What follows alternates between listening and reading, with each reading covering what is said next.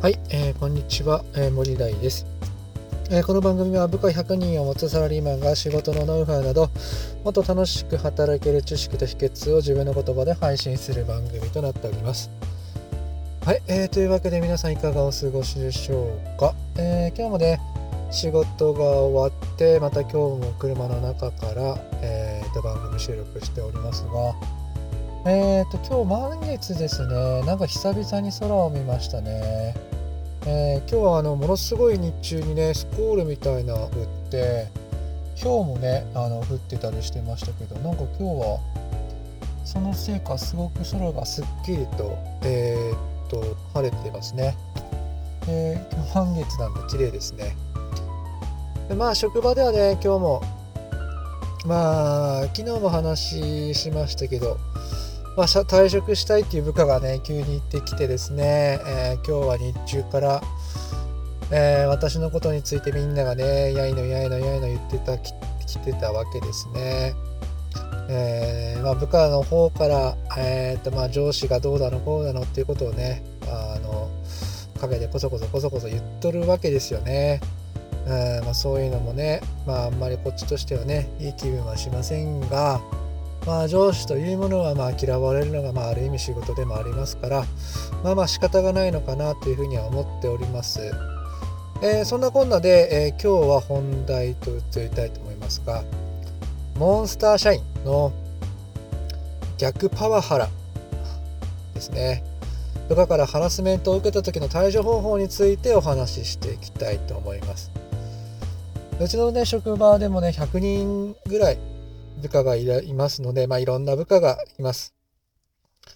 えーと、まあ、全く言うことの聞かない部下だったりね、口ばっかりでが一人前で秩序が全然伴ってない部下、まあ、いろんなやつがいますが、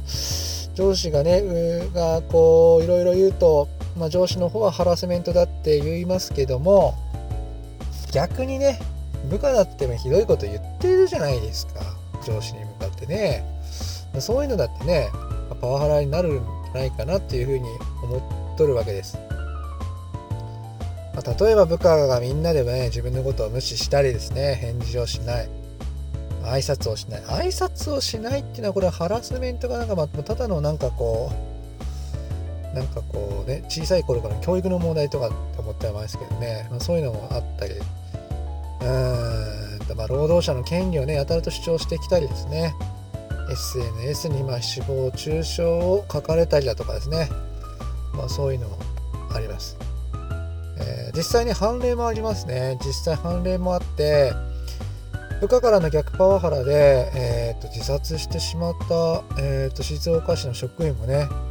えー、いらっしゃったみたいでそれがま裁判になって公務災害認定ということでしっかりと,、えー、っと逆パワハラっていうものが成立しているっていうものがありますので、えー、っとやめていただきたいですよね。まあ、部下だって上司のことを延々というのは、まあ、ひどいこと言うのはハラスメントとしてね認定されるっていうことは押さえておいてもらいたいかなというふうに思っております。では、えー、と部下からの逆パワハラスメントに対して、まあ、上司がどういうふうにね対応していったらいいのかっていうことです。これにはですね、えー、まあ、3つ4つぐらいのね、対応策があるかなと思います。まあ、ありきたりですが、やっぱりコミュニケーションですね。やっぱりベースのコミュニケーションをしっかりと取っておくっていうことが何より大事になります。えー、っと、部下に対してね、こっちの、あのー、指導、教育的なこともですね、なかなか思う通りには伝わってないことがあります。まあ、それがまあ彼彼女らのまあ機嫌を損ねるきっかけになったりすることも大いにあるのでやっぱりねコミュニケーションっていうのはえー、っと質的には、まあ、あれですが量的にねしっかりと入れておくことがねとっても重要かなっていうふうに思います。あとは上司としてねやっぱりうんまあ言うことを聞いてもらうとかねまあためにもねやっぱり力でやっぱり動かそうとしちゃうとですねやっぱり向こうもやっぱり人間ですから力で陰湿な陰湿な力で何か反抗してきたりするっていうことがあります。まあ、それがね逆パワハラになっちゃったりすると思うので上司の影響力っていうものはどういうことなのかっていうことを言うもう少し、ね、上司側もね考えた方がいいかなと思います。まあ、何が言いたいかというと、まあ、力で持っていってもやっぱり結局力でしか相手は返してこないということになりますので、まあ、実力で示しちゃうっていう方が、ま、圧倒的に早いかなというふうに思います。実力うんとつまりま実績ですよね部下にはできないことを圧倒的な力の差で、えー、と解決しちゃうっていうことは、ま、間違いなくあの部下をコントロールするにはあのあの早いかなっていうふうに思います。まあそれでも難しかったらね上位機関へ、えー、と相談するのかないいのかなと思います。まあ経営陣でもいいですし労働監督署とかでもいいかなというふうに思います。まあ、その際はですねしっかりとあの部下からのハラスメント逆パワハラに対する記録映像、まあ、証拠をですねしっかりと、用意しておいた方がいいかなと思います。まあ、こんな風に、ね、なりたくはないですけどまあもう限界だっていう風になれば、まあ、そういう風なことを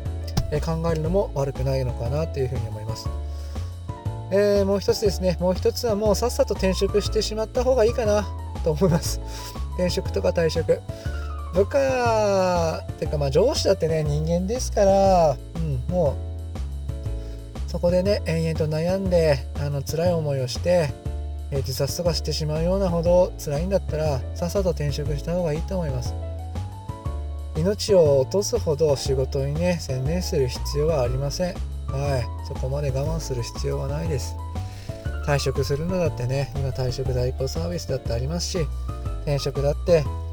自分でねあれこれ調べなくてもエージェントがいろいろねアドバイスしてくれたりしますし自分の培ったキャリアだって、えーと、エージェントがいろいろ考えてくれて、えー、いい案件をね持ってきてくれたりもしますので、えー、そこまでね辛い思いをして、えー、考えなくてもいいのかなっていうふうに思います。えー、今日はですね、モンスター社員からの逆パワハラ、え部下からのメントを受けた時の、え対処についてお話いただきました。え私の作っているブログではもっと楽しく働ける情報を発信していますのでそちらも参考にしてみてください。えそれではまたお耳にかかりましょう。まったね